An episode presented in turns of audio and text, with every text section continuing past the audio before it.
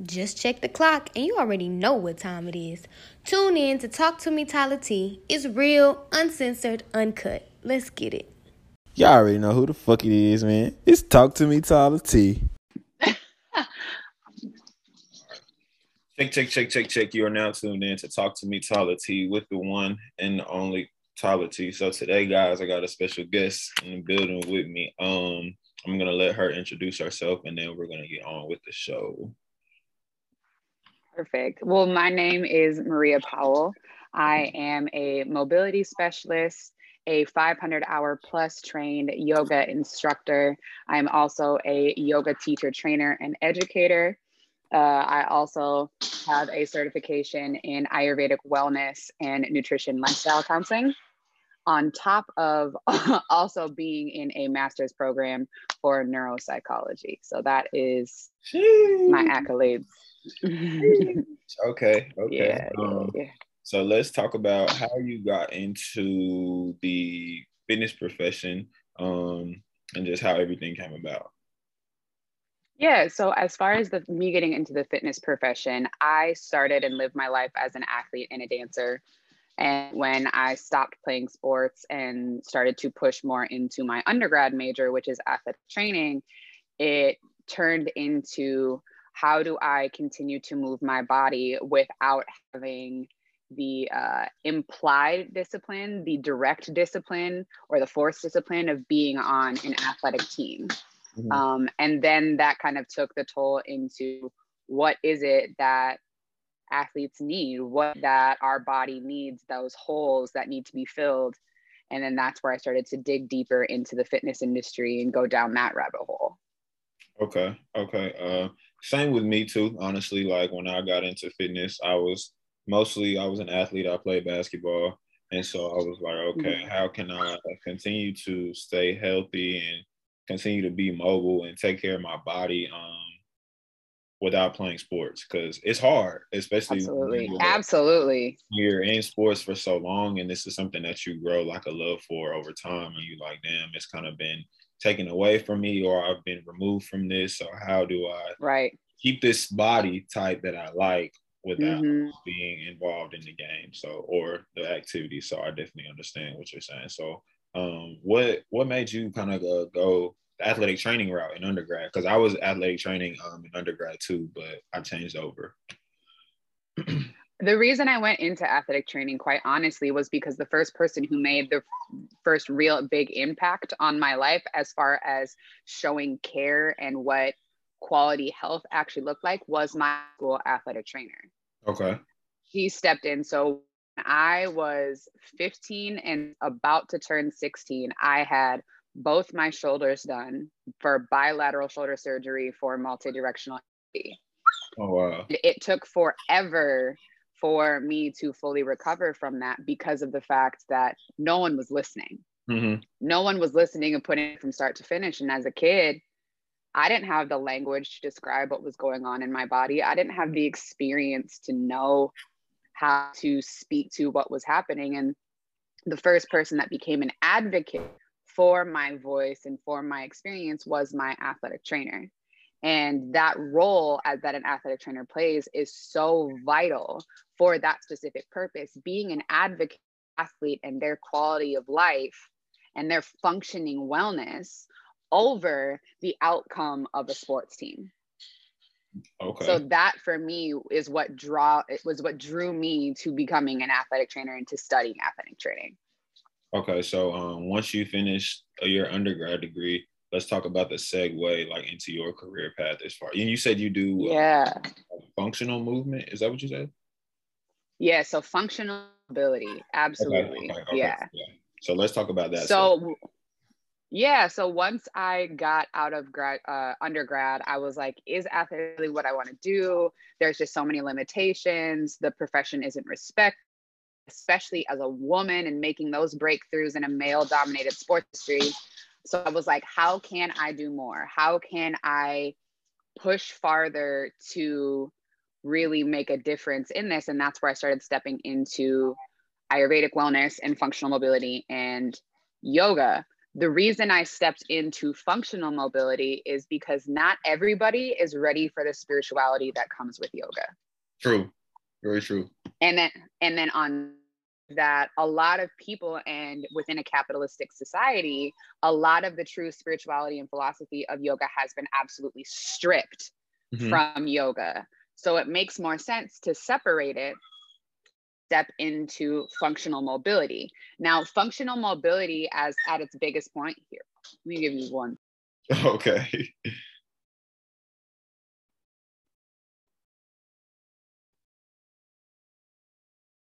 Second, like so functional mobility. Um, the reason it makes is it's a really niche market, and the reason that is is because everybody loves to say that they are a mobility trainer. Or when you have a client that talks about, oh, I'm, I'm working out, I'm doing all of these things, but I need to be more flexible, mm-hmm. right? The first thing that everyone says is, oh, you should go do yoga. And the problem with that is that yoga is not about flexibility and a lot of the actual activation and truly being in a posture has been lost because people are like, oh, just hang in this pose. Oh, just stick your leg here. And when we talk about functional mobility, we're talking about di- full range dynamic motion. Yes. From start to finish. Mm-hmm. We're not just talking about bending over and touching your toes.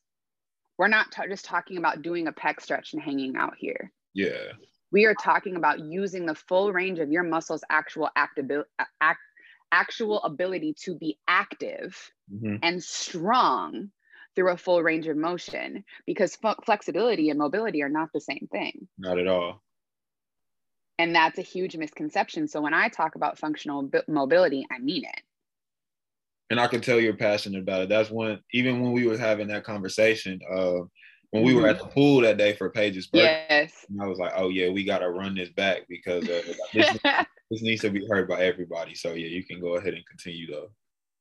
Yeah, and I think one of the biggest misconceptions is that if you're going to do functional mobility training or step into that sector of training at all, that you already have to have a certain amount of mobility. And mm-hmm. that's just not true. If that were the case, then nobody would ever lift weights. Nobody would ever go for runs. Nobody would ever attempt anything if they already have those inherent skills. Mm-hmm. And so we step into, and the other misconception about mobility training is that it is going to be like this relaxing experience, mm-hmm. like getting a massage or getting somebody to stretch you out. Baby, no, I always laugh when I get my clients for the first time and they're like, why am I sweating? Why am I so tired? Why is this so hard? Yeah. And the other part of that is, is because one, we're forcing you to slow down. We're not asking you to do plyometrics. We're not asking you to do uh, power and power kind of sets and really explosive movements. We're asking you to slow down become really intentional and conscious of the movements and the range of motions that you're creating to really be present with what your body is doing. Mm-hmm. Because a lot of times, as athletes, we are not conditioned to think about our movement, right? Mm-hmm. Like in any sport, you are trained to already have a response or a reaction. That muscle memory is your biggest thing that you hold on to because you're like if i can condition and train to already know what move or what or what uh, technique i need to use when an opponent comes to me then i'm good. one step ahead of that person. Exactly. But if i have to sit here and think about what i need to do then i'm going to get beat and while that is a incredibly effective method for being a successful athlete it is also an incredibly uh, an incredibly successful method to training somebody to have an unconscious mind mm-hmm. outside of the athletic sport mm-hmm. and then the other piece of that is is athletes by culture not necessarily by discipline but by culture of athletics we are trained to ignore our pains and what our body tells us about what we're going through Yep. Right? Like, especially I saw this a lot in football and soccer predominantly were my two biggest sports where I saw it uh, when I was working with them is if something happens to you, if pain happens, shut up and keep it pushing. If you have to uh, cry about your injuries, then you're not going to be on the field. And that was an area where it took a whole nother level of rehabilitating some of these athletes because they wouldn't even be comfortable speaking to what was happening in their body because they couldn't even identify after a while is this pain? Is this a burning sensation? Is this a tension sensation? How can you describe what's going on in your body? Because they are so removed from their body. Mm-hmm. So, when we talk about stepping back into things like functional mobility and even yoga at the depth of its core, is that consciousness, that intention, that mindfulness of everything that you do. And when you reconnect that body and mind, what opens for you is so much more of an ability to live a quality life, not just a fit life. Most definitely. Um, because the average person, like you said, uh, is not aware of any of those movements of what they need to be doing. And the average person is very deconditioned because a lot of a lot of people sit down um, for eight to ten hours a day, Correct. if longer, at their desk, at their job, and they're not moving, which creates terrible hips, uh, create Awful. low back pain, uh, posture problems, um, mm-hmm. feet problems, and it's just because everything really starts at the base, which is at your feet. And so if you have bad mm-hmm. feet, it goes straight up the kinetic chain, and everything else starts to become bad as well. Mm-hmm. So it's like, damn, okay, well, what do I need to start? What do I need to do? Do I just need to work out? Do I just need to run? But you can't even get into a squat position and go to 90 degrees. You mm-hmm. can't even put your hands above your head because your shoulders are terrible. You have upper cross syndrome. Right. So, yeah, I I'm getting more into functional mobility as well because I'm a personal trainer and I work at Lifetime. Right. So I see a bunch of people. It's not just oh I see athletes. I see athletes. Right. I see young kids. I see people that are 70 plus, and so it's like they're like, oh, I want to lose weight, I want to do this. Well, it's like, okay, well, let me put you through this, through this screening, through this consultation, and see like what your body is capable of doing. Uh, mm-hmm. Uh, and I, I've seen so much in the past, what two months that I've been working here, right? People who are whose flexibility is like one out of ten. Yeah. And it's just like, okay, how? Well, we offer a lot at Lifetime, but it's just like, who can I put you with that can that can help you the most. I can obviously help you with the weight loss, with the strength training, with athletic right. uh, performance, stuff like that. But you need more than that because absolutely, if you don't have this and you're and you're training to, you won't be able to perform to the top, to the what am I trying to say? To your best, to the best of your ability, because your body is lacking in so many places. Absolutely, absolutely. So yeah. And it's frustrating, I think, working with so many varying degrees mm-hmm. of clients because, like you said, most adults right now are living a sedentary lifestyle. Mm-hmm. And then you have kids that are conditioned to be sedentary by being in a desk at a school for eight hours a day. Mm-hmm. And then we adhere one the thing about the fitness industry that drives me absolutely mad is that we adhere a specific uh, theory or dogma style of training to all people. Exactly. And it, it cannot be that. It absolutely cannot be that. And it, it's hilarious to me because people in the the fitness industry will so much so be so anti-Western medicine. The Western medicine system, it just treats everybody the same. It fails people. They don't use diet. They don't use exercise. And then what do we do? We go and we suggest the same type of diet and exercise for every Anybody. single person that yeah. we see.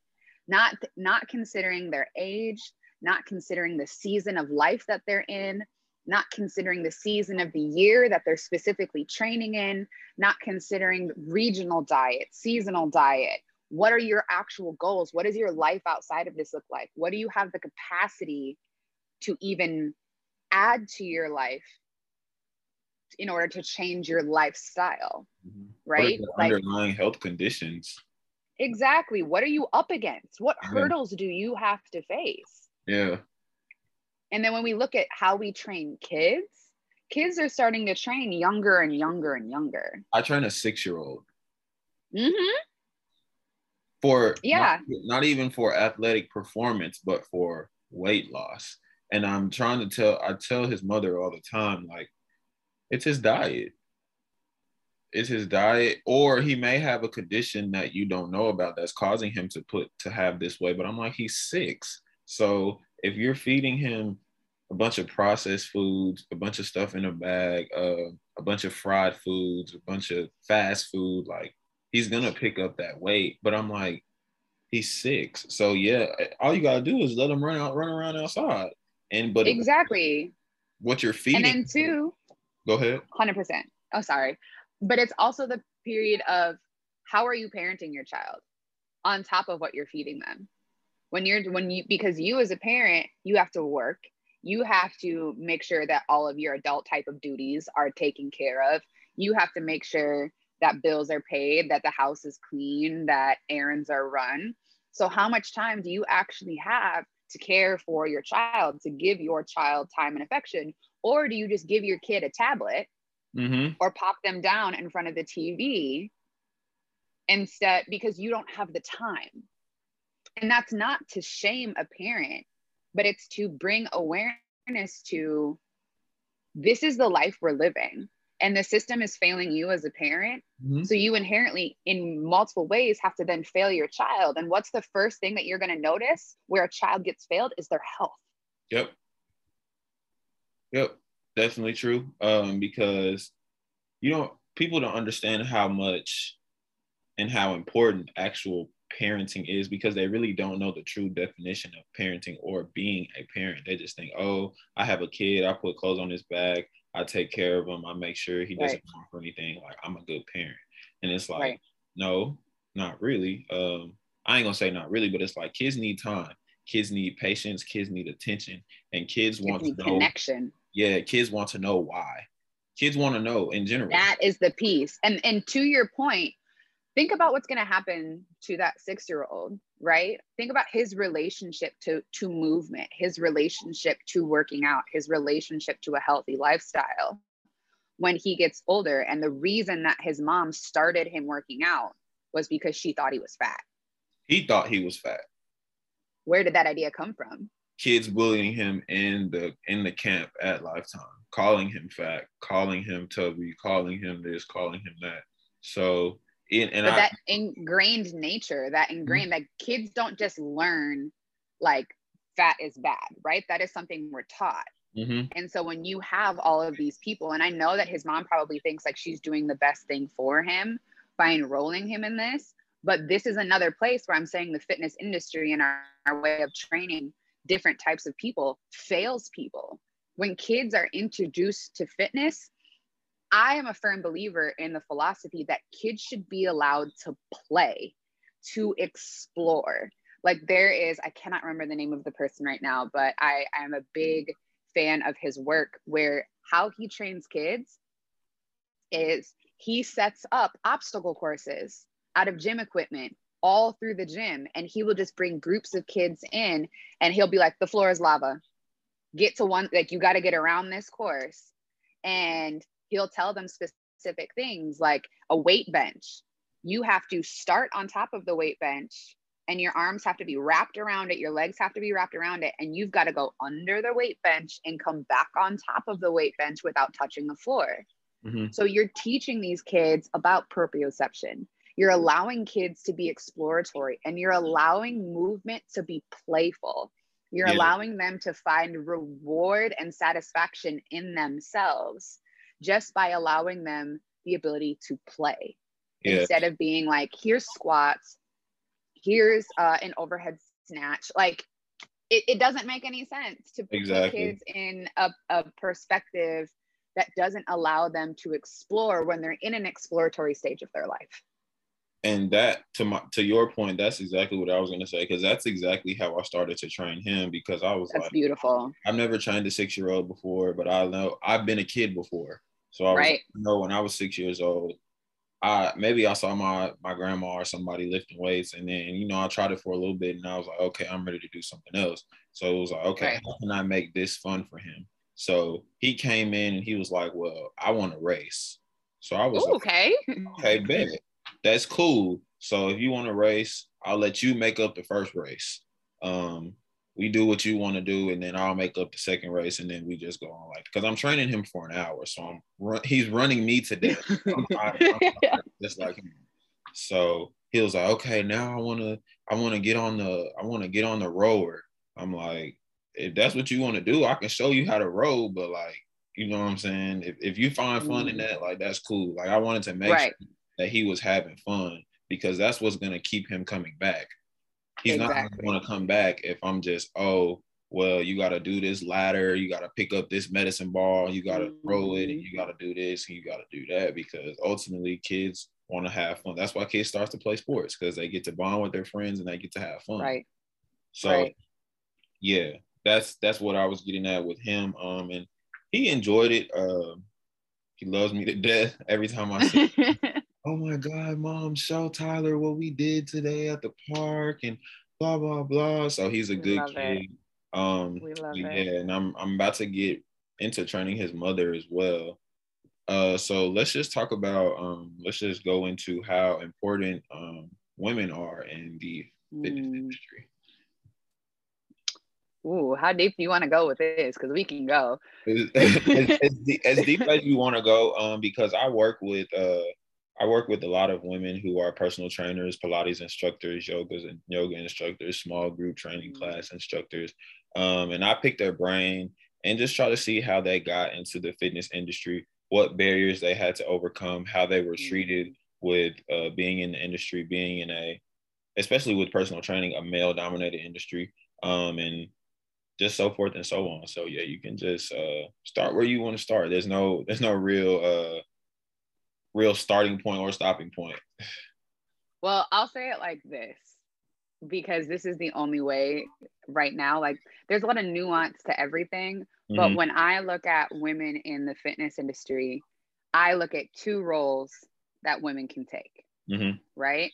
It's either one, you are breaking through barriers in the standard of you want to be right up there on the same pedestal with men Mhm. Right? You want to be seen at the same equality as men. You want to have the same access to all opportunities as men. Um, and then you also want to make it safe for other women in training facilities because let's be honest, what a lot of times when women are in either in the gym or they're working out with a personal trainer, there is always the factor of women that we always have to think about our safety because we the fitness industry let's call it what it is has a lot of predatory issues Oh yeah. whether you are working in it whether you are a client in it it doesn't matter right but within that sector it also has its cons because as women try to break through that barrier you're essentially trying to break into the good old boys club Mhm.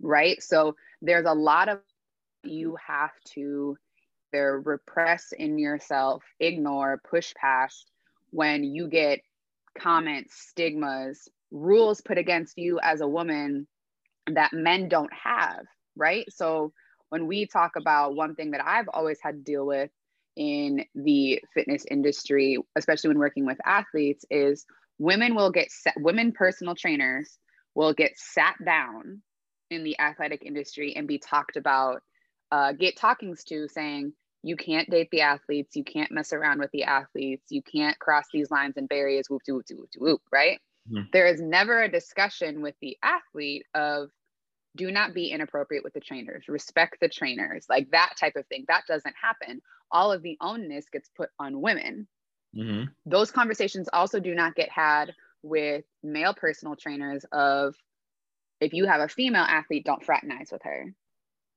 This is true. women get that right and so then there becomes all of this extra pressure of you have to cover your body in a certain way. You mm-hmm. have to hide who you are as a woman to make sure that you are not a temptation or a liability, right? And then there's also this narrative of you almost have to align your mind as a woman with misogyny in order to be successful. You have to deny a part of who you are as a woman to be successful and align yourself with patriarchy and male uh, standards of success in order to be successful. Right. So you may get to these accolades as a woman at, uh, in a line of success in the fitness industry, but what did it cost you as a woman to get there? Yeah, it co- it, it really costs you who you are in a sense because right. you're taken away from who you are to perform at the highest level that you want to. And it's like damn why do i have to deal with this? And even to even to your point when you were saying about how women dress covering up their body i can't tell you how many women i see that come into lifetime with jackets tied around their waist as they work out um, big mm-hmm. t-shirts because it's not and it's not because they don't they don't want to they don't want to wear oh i'm gonna wear this cute little sports set that i got from such and such. It's like these men that come in here they say little slick comments and they talk right. to me any type of any type of way and i don't want to deal with that. But then you have men you have men who can come in and wear a cut off shirt or wear the smallest no shirt. or the smallest shorts ever um, and I, am guilty of it you know i wear the cut off shirt right. small shorts and you know whatever but it's just like i'm not in y'all shoes to really experience what y'all are experiencing yeah, women hit on right. me. Um, it's like, oh, you this, oh, you that, maybe a little touch here and there, but it's just like, shit, that's kind of something that you expect or you brush off, especially if the woman is cute. Now, or you think that she's attractive. Now, if it's the other way around and you don't think so, you like, oh, I feel kind of violated. Like, why you touching me? Right. But I will say, I'm a big person of I don't care if you're man or woman. Somebody consenting like consent is necessary man or woman. Somebody shouldn't touch your body if you didn't consent to them touching your body. Mm-hmm. and there's and there is also a big there's a big line between complimenting somebody and just being a creep. Yeah. there is a huge line and and people love to argue that down. Now i will in that sector of those types of women that i was talking about there is also like like i also said a lot of nuance right? Mm-hmm so then there's the other side of that side where sex sells. Oh yeah. You have to and you have to choose as a woman, either you're gonna go the route that a lot of women go where it's like i'm just going to be seen for my intelligence so i have to hide my womanly body i have to f- hide my figure in whatever way it is so that people can only respect me for my actual intelligence right then there's the other side of that where it's like sex sells so I'm going to wear the cute outfits. I'm not going to hide my body. I'm going to embrace my body. But then it becomes you're only going to go as as far as sex will sell you. Exactly. Right? And in a male dominated industry, if you do that, you're always going to hit this this line where men won't see you past your body and they will never respect your intelligence because you could be the most intelligent woman in the world, have a banging body, and accept all of who you are. But in the male dominated industry where patriarchy rules supreme, you're not going to get past a certain point. So you then you have to stay in that niche market. And how long will that niche market serve you? Mm-hmm. And then you have the other side where I like to say that I dwell. Okay. Now in my career, which is man, if we go, if we're going to talk about fitness and we're going to talk about wellness as a woman, then we are going to decolonize. We are going to be anti misogyny. We are going to be anti patriarchy. And we're going to start teaching people to move to to move to feel their, to feed their spirit, to feed their life, and not to feed an aesthetic. I can fuck with that. Big time. You feel me? Yeah. Because there's so much especially in this sex sells type of slot, there's so much that we sacrifice in order for our body to look good, but your body isn't healthy. Mm-hmm. And neither is your mind because we're perpetuating this idea that you have to have a certain aesthetic in order to be seen as beautiful, to be seen as fit, to be seen as worthy. And then in actuality, those women have such low body fat that they haven't had their period in God knows how long. They're extremely dehydrated.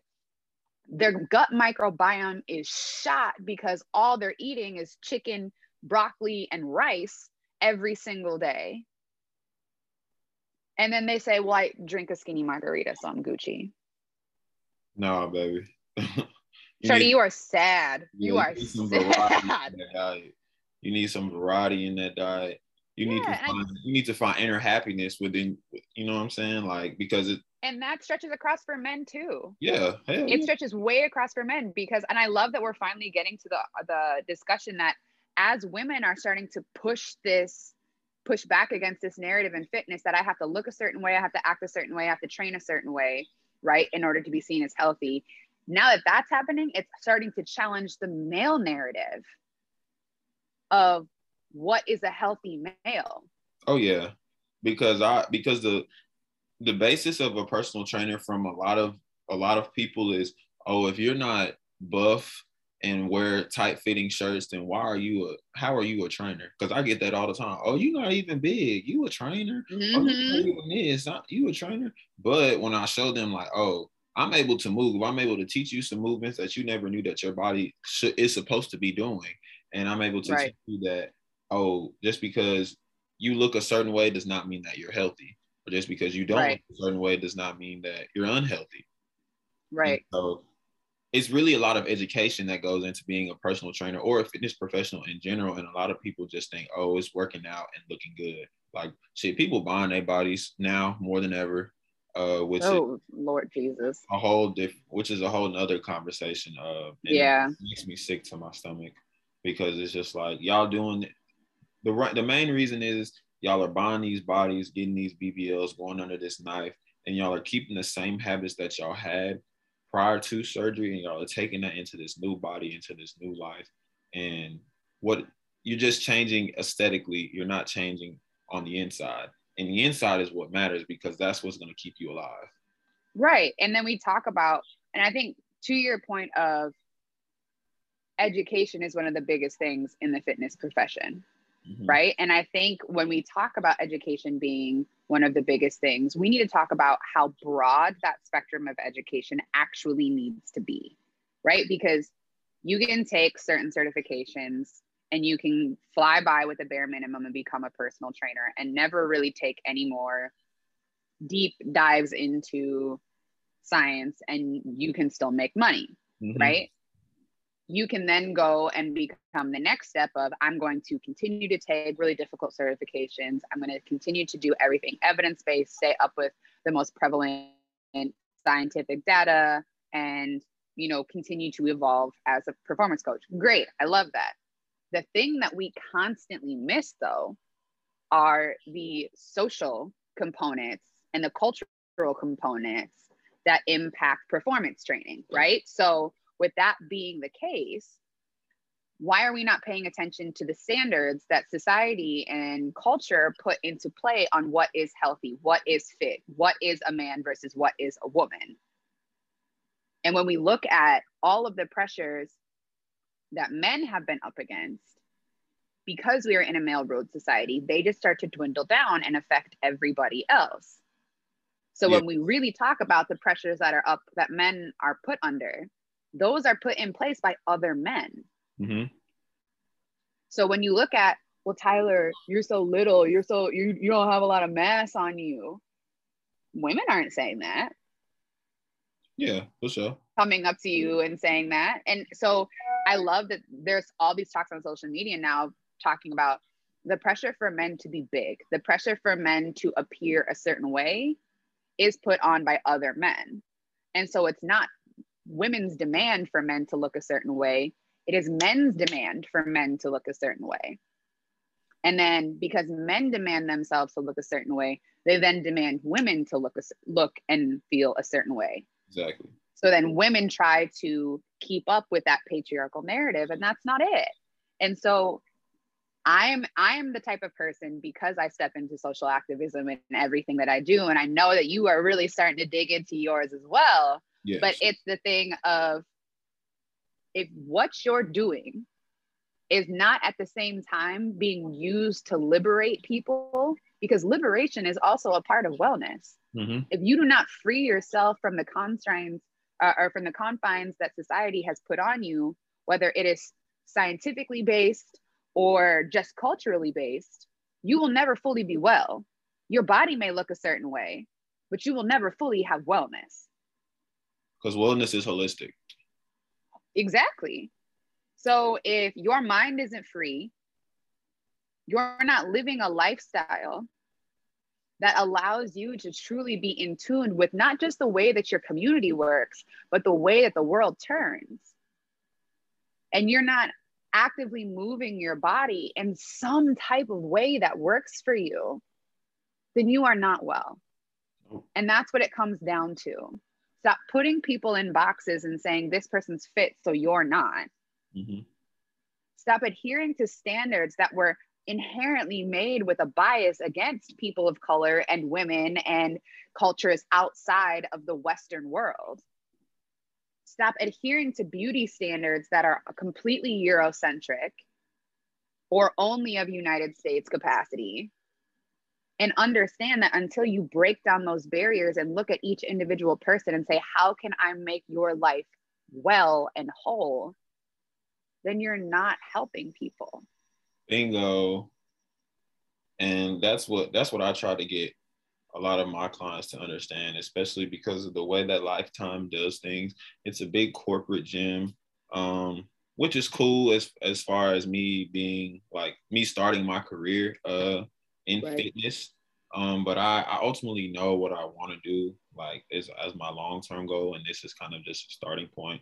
I want to be like right. a, like a strength and conditioning coach for for um, younger athletes, um, just so they can get a good baseline of what they're supposed to do. Because a lot of high school coaches don't really know what they're doing. Their job is to coach you in right. your sport, not to coach you in weightlifting and wellness and health and so forth and so on. So they get the two confused and they just think, oh, well, when I was younger and I played football, our coach made us squat max. He made us max out on mm-hmm. squat. Mm-hmm. He made us max out right. on bench, and we were just fine. And it's like, oh, nigga, that's why you got shoulder issues. That's why your back. Hundred percent. Because you was doing all this shit that your coach was telling you to do, and he didn't know what the hell he was talking about. So now, right, his coach told him the same thing. Exactly. So now I want to pour into the youth. Um, try to open up my own facility to where they can come in and do those things with me and I can teach them the foundation, the proper mechanics. So when they go on and go to higher levels or whatever, or continue their health and wellness without sports, they're like, okay, well, I was taught properly by a coach who actually knows what the hell he's doing, what the hell, and knows what the hell he's talking about. And I a coach that cares. Exactly. I can help myself and I can help others as well. So yeah, that's that's my. That's that communal mindset, right? That's that. This is bigger than me, and to your point of working with these large, uh, industry-based wellness facilities, mm-hmm. is capitalism kills everything at some point. Oh man, I'm I'm exper- I'm already looking at that now. I'm already experiencing that now with two months. It's always two months in being there. It's always, oh, we need you to your your goal isn't met this month, or we need mm-hmm. you to sell these supplements, or we need you to do this, or we need you to do that, and it's always money based or what's mm-hmm. helping the company be kept up to its highest value or what have you. And that's right. like, damn, I'm just trying to I'm just trying to help people at the end of the day. I don't really give a damn about selling those supplements. Like, oh yeah, yeah. People need people need protein. People may need some greens. People may need some. But you know what they also need? They need to eat food that has those supplements in them already. Exactly. That's okay. So I'm going to talk about this from a perspective that absolutely shifted my entire mind when I really started learning about it. Right. So I grew up in a typical Midwestern family where everyone was an athlete. But what were we eating because we were a big family? Frozen pizzas, pizza rolls, stuff when parents weren't around that you could quick throw in, cereals, Pop Tarts. Mm-hmm. We ate dinner together every night as a family, but what was it nine times out of 10? Hamburger helpers, spaghetti, just throwing stuff together. So there was mm-hmm. never really nutrition, right, and seasonal eating was never a part of our lifestyle, nor was cooking together. That wasn't something that was taught as something that we that is communal, mm-hmm. that is medicine first, right? So when I studied Ayurvedic medicine, and for those people that don't know what Ayurvedic medicine is, Ayurvedic medicine is the sister science to yoga. It is over 5,000 years old. It is very similar on the timeline to Chinese medicine. But what it is, is it's also this way of teaching you how to live your health. Right. So we have this thing called Dinacharya. And what that means is it means living in your lifestyle routine, essentially. That's mm-hmm. what it boils down to. So when we talk about seasons of the year, in the fall, when things start getting drier and colder and starts to slow down, you start to look at the food that's available regionally, right? So you've got now squashes are available, stone fruits are available, right? So if those are the case and that's what's growing in your region, why are you eating pineapples? Exactly. Why are you eating a bunch of cold, stale, lifeless fruit or food? You should be eating the food that's growing during that season and is specific to your region. And if the outside of the world is getting cold and dry, you need to be eating things that are warm and filling your fire with uh with or filling your belly with fire to keep you going and and continue to warm your system and keep things flowing so they're not stagnating when we talk about pairing that with what you're doing physically, that's when you would, in the yogic terms, practice more heating practices of yoga. Mm-hmm. Right. And then you talk about in the opposite end in the summer. Okay. What types of things are growing in the summer? Watermelons, cucumbers, things that have water in them that are cooling, cilantro, things that are going to calm and cool your system while the outside world is hot. And then what do your yogic practice needs need to look like? They need to look like they're slower. They need to look like they're reducing your heat, that they're calming the inflammation in the body. So that's the way that it's taught. It's not a lifestyle. When you're cooking in these nutritional spaces in Ayurveda, your food is your first medicine. Exactly. The spices that you throw in your food directly complement what your body needs.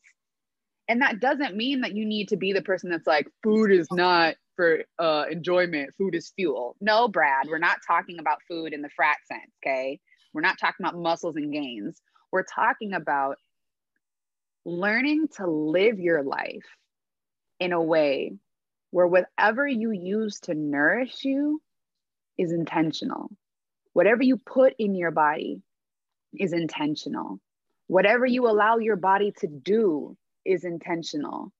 And when you have these types of values, it's not about, oh, I'm going on a diet. It's I'm living my life. Yes. And when you live your life that way, that's when you get your kids in the kitchen with you mm-hmm. and you teach them how to do this. When you go and move your body, that's why you see people in Hindu cultures or people in traditional Indian cultures outside of Hindu and Muslim and Buddhism talking about uh, yoga is a lifestyle for me. It's not a it's not something I do for fitness. I've been doing yoga since the day I was born with my family. Yes, because it's an intentional part of your lifestyle. Mm-hmm. So when we as people break this cycle of oh I'm going on a diet or I'm doing this fitness fad or I'm doing doing this when we talk about people need to change their lifestyle, but we're only telling them to work out three times a week and eat chicken, broccoli, and rice, you're not telling people to change their lifestyle. You're telling people to adhere to a fad. So if you want people to change their lifestyle, you literally have to uproot what they know as life and show them a different way to live. And everybody isn't capable of teaching that. Nope. And our fitness industry doesn't promote learning that either. No, it just promotes you give me the money, I'll give you the results if you come in. Capitalism. yeah. So uh, that that's something that everybody needs to adhere to. Everybody isn't supposed just because you know how to work out and how to live doesn't mean you need to be a personal trainer or teach that to somebody else because you really don't know. You just know what works for you and you know how to do mm-hmm. stuff you you really don't know what helps other people and how to get them to they, to where they want to be. Especially because nutrition is like 80% of this shit. And if your nutrition mm-hmm. is off or it lacks, then you're not going to see the results you want. You're not going to feel how you should feel or how you want to feel because you're not putting the proper nutrients in your body. And I got, I, I get people so often, nurses, doctors, oh, I smoke. I'm like, you smoke, but you're a nurse, you're a doctor, you don't mm-hmm. eat vegetables, and you don't drink water. Mm-hmm. But you well, I don't have the time, or I'm too stressed. Absolutely, but you 100 percent you are 15 pounds. How do you expect to do that? Like, if you want to give me your money and you want me to work you out, like that's cool. But I actually want to help you um, mm-hmm. get to where you are, get to where you want to be, and to actually feel better because that's what that's what it that's what it really boils down to how good that you feel not how good that mm-hmm. you look how good you look because you can you can look some you can look good as hell and feel terrible. Right. So that's yeah. a huge indicator. I uh one of my indicators when i am feeling healthy is is my body in pain? First and foremost because i'm a very slenderly built person. Me too. But my body when it hurts I know doesn't matter how small I am or how big I am, if my body hurts, I know that it needs support. Mm-hmm. I know that it needs stability. I know that it needs strength and alignment. If my gut is stagnated, if I haven't had a proper bowel movement, if I'm not urinating properly, if I'm not, if my mental capacity is fogged up, I'm not healthy. No. And so it doesn't matter what the outside of your body looks like if you physically feel off. And so it's it's yeah, it's it's that method of I love people when they say, you know, like I, I'm all for, yeah, I want to w- work out to look good naked, but who decides what me looking good naked looks like? Me. Mm-hmm if I base that off of societal standards, I'm not promoting wellness in myself. I'm promoting body dysmorphia. Yes, and that's something a lot of people struggle with behind closed doors.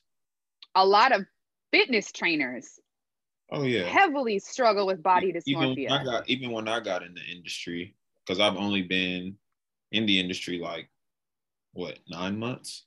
So mm-hmm. I was like, damn, especially when COVID hit. I was like, damn, where my abs go? Why I'm looking like this? Why am mm-hmm. I, I I think I gained a little weight. Maybe I need to, maybe I need to run, maybe I need to do this. And it was mm-hmm. like taking a step back and looking, it's like, damn, bro, like you good. You know what I'm saying? Like things happen, your mm-hmm. body, your body weight fluctuates, the way you look fluctuates. Like you're not gonna look how you did six months ago tomorrow exactly. or whatever exactly you know what so you gotta you gotta be comfortable in your skin and be comfortable with who you are because you can't do you can't not be comfortable with yourself and try to tell somebody else to do so. Because that's bullshit. Because you're also just going to project project your insecurities onto them while you're training them. Exactly. And then you're not helping anybody you're just promoting your own insecurities growing in somebody else Exactly. Then y'all all fucked up. You and all your all, all your 15 clients, all y'all fucked up. Y'all, oh, y'all may look good. Oh, you got you you you smashed your, your physical goals, but mentally, mm-hmm. you're you're you're out of it. Mm-hmm. Yeah, that, I'm and I'm glad that you said that about you know just being mentally aware of of who you are, what you want to accomplish, and absolutely how wellness fits into your life and what what you want your life to be comes a lot of it comes through wellness. Absolutely. And wellness can't just be a singular niche. If you're working out, if you only have room in your schedule, because let's also be honest, everyone's living in survival mode right now. Mm-hmm. Whether people want to acknowledge it or not, a global pandemic is still happening. Mm-hmm. But at the same time, we're not getting the support we need to really persevere through this, especially in the United States. So if you're still working a nine to five, and then you have to go do all of your adult responsibilities. If the most you have the room to do in your life is get outside and go for a 30 minute walk and use that as time to move your body to do a walking meditation and then you have to come home and cook dinner and go to bed, you're fine. If that's all you have room for, and that's you taking care of yourself at this point because we are in survival mode right now, that's fine. Don't beat yourself up.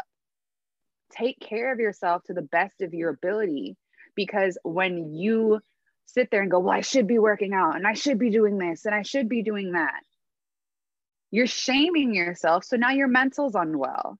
Mm-hmm. So now every time that you go into the gym, it's not about taking care of yourself. It's about checking off a box and you're doing more stress than you are actually taking care of yourself. Exactly. And then because you're not getting any actual joy or you're not playing or you're not having fun or you're not being there, right? You're not being present while you're doing it. It's not going to stick. You're it's you're going to not have that as a habit in your lifestyle. Yep. So do what you can. Do what you can and be like you said and be intentional about what you're doing. Like mm-hmm. don't try to go all out of the way if you know you're not physically capable of doing that at that exact moment.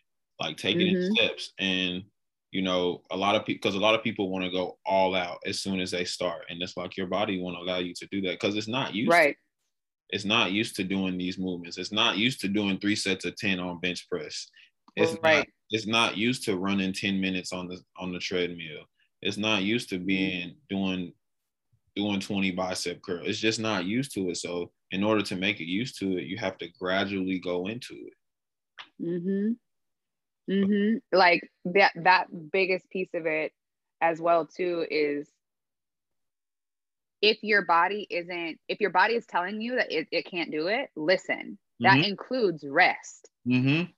We demonize people for taking time to rest we say that they're being lazy that they're undisciplined why when your body is going when your mind is going all the time be busy be this be this work do this if your body is screaming at you to rest, then rest. That is a part of taking care of yourself.